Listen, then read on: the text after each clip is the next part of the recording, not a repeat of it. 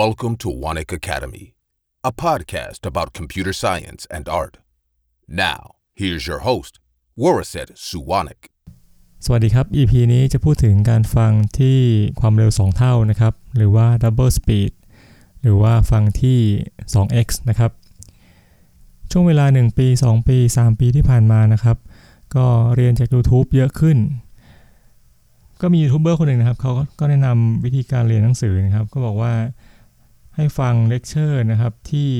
speed สูงๆนะครับ ตัวเขาเองเนี่ยฟังที่ 3x นะครับเขาบอกว่าเนี่ยก็ค่อยๆเพิ่มไปนะครับแล้วสมองเนี่ยมันจะปรับขึ้นได้เองนะครับ แล้วก็มีอยู่ครั้งหนึ่งนะครับผมก็ไปฟังสัมมนาจริงๆตอนนี้สัมมนาออนไลน์ก็มีเยอะมากนะครับ ก็ฟังสัมมนาออนไลน์ฟังย้อนหลังนะครับ สัมมนาอันเนี้ยเขาใช้เวลา 2 ชั่วโมงนะครับ เวลาผมก็ไม่ค่อยมีนะก็เลยลองเพิ่มสปีดดูนะครับ ปรากฏว่าเออก็ดีนะสัมมนาสองชั่วโมงไปมาฟังแล้วก็เหลือชั่วโมงกว่าๆอย่างนี้นะครับ ก็ประหยัดเวลาในการฟังได้เยอะเลยนะครับ แล้วก็มียูทูบเบอร์อีกคนหนึ่งนะครับเขาก็บอกว่าเนี่ยตอนเช้าๆนะครับเขาก็จะฟังพอดแคสต์นะระหว่างที่เดินทางไปทำงานนะครับเขาก็ฟังที่ speed สูงนะน่าจะ 2.5 หรือ 2x ผมไม่แน่ใจนะครับ ก็ดูจากข้อมูลจากเว็บนะครับเว็บ Statista นะครับ ก็บอกว่าปี 2019 เนี่ยนะครับ คนอเมริกา 26%นะครับ ฟังพอดแคสต์โดยการเพิ่ม speed ขึ้นมานะครับ ซึ่งในเว็บไซต์ Y นะครับ เขาบอกว่าเรียกว่าเป็น podfaster นะครับ ไม่ใช่ podcaster นะ เป็น podfaster นะครับ ก็สาเหตุที่เราฟังอันที่มันเร็วขึ้นเนี่ยนะครับด้วย speed ที่เร็วก็เพราะว่าเราเนี่ยมีเวลาน้อยนะครับ แล้วก็ ต้องการที่จะรับข้อมูลข่าวสารที่มากขึ้น ในเวลาที่น้อยลงนะครับ อีกข้อหนึ่งเนี่ยก็คือเราไปสมัครไปเยอะนะครับ เราสนใจหลายๆอย่าง เราไป follow เนี่ยกด follow ไม่รู้กี่ chan กี่ channel นะครับ ก็มีคนคนหนึ่งครับ ชื่อว่าเจไมเคิลโจนเขาฟังพอดแคสต์ความยาว 36 ชั่วโมงต่อ 1 วัน ก็คุณคุณโจนเนี่ยนะครับเขาก็สมัครพอดแคสต์ไว้ทั้งหมด 1,400 channel นะครับ แล้วก็ฟังจริงๆเนี่ย ใช้เวลาในการฟังพอดแคสต์12 ชั่วโมงต่อวันนะครับ แต่ว่าใช้ใช้วิธีการฟังที่ speed ที่สูงขึ้นนะครับเขาบอกว่าก็แล้วแต่ในประเภทของพอดแคสต์นะครับ บางประเภทก็ฟังที่ 3x บางประเภทก็ฟังที่ 2x นะครับ แล้วก็มีเทคนิคหลายอย่างนะครับ เช่นการข้าม introduction นะกด skip ไปเลยนะครับ หรือว่าการเพิ่ม speed นะครับ หรือว่าการที่จะลบเสียงเงียบๆครับช่องว่างระหว่างที่การพูดนะครับ ก็ใช้วิธีต่างๆรวมกันแล้วนะครับทำให้เขาฟังพอดแคสต์ที่ความเร็วมากกว่าปกติ 3 เท่านะครับ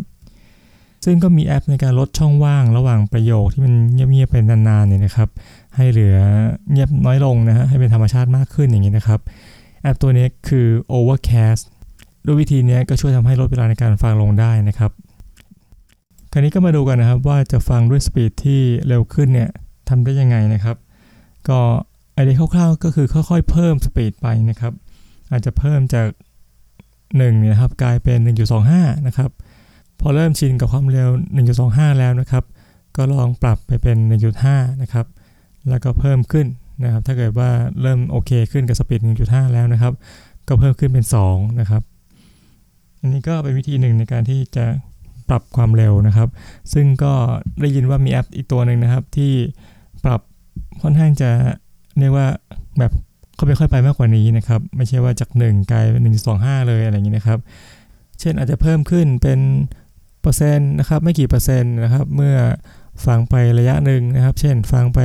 1,000คำฟังไป 2 นาที 1 นาทีอะไรอย่างนี้นะครับ ก็ปรับแบบนั้นได้นะครับ ก็ทำให้เนี่ยการเพิ่ม speed เนี่ยมันเพิ่มได้อย่างเป็นธรรมชาติมากขึ้นนะครับ สุดท้ายนะครับผมก็ ไม่แน่ใจนะครับว่าการที่เราฟังด้วยสปีดที่สูงกว่าปกติเนี่ยนะครับ จะมีข้อดีข้อเสียอย่างไรนะครับ เช่นในแง่ที่ว่ามันจะช่วยพัฒนาสมองไหมนะครับ ฟังให้เร็วขึ้นนะครับ หรือว่าในแง่ของการจำได้เป็นอย่างไรนะครับ ซึ่งในแง่การจำได้เนี่ยผมคิดว่าต่อให้เราฟังที่สปีดปกตินะครับ ถ้าเราไม่ไปบันทึกไม่จดบันทึกไว้นะครับ ก็อาจจะลืมได้นะครับ เพราะฉะนั้นเนี่ยผมคิดว่า ถ้าเราฟังพอดแคสต์นะครับ ถ้าเป็นไปได้นะ ถ้าเราจดได้นะก็จดไปเลยนะครับ ระหว่างที่ฟังนะครับด้วย speed ที่ 2 เท่าหรือ 3 เท่าก็ว่าไปนะครับ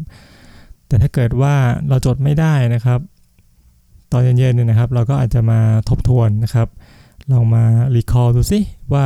ที่เราฟังวันนี้นะครับ สรุปได้ความว่าอย่างไร ก็แนะนำนะครับเรื่องของการบันทึกนะครับ ไม่ว่าจะฟังที่สปีด1หรือ 2 เท่าหรือเท่าไรก็ตามนะครับ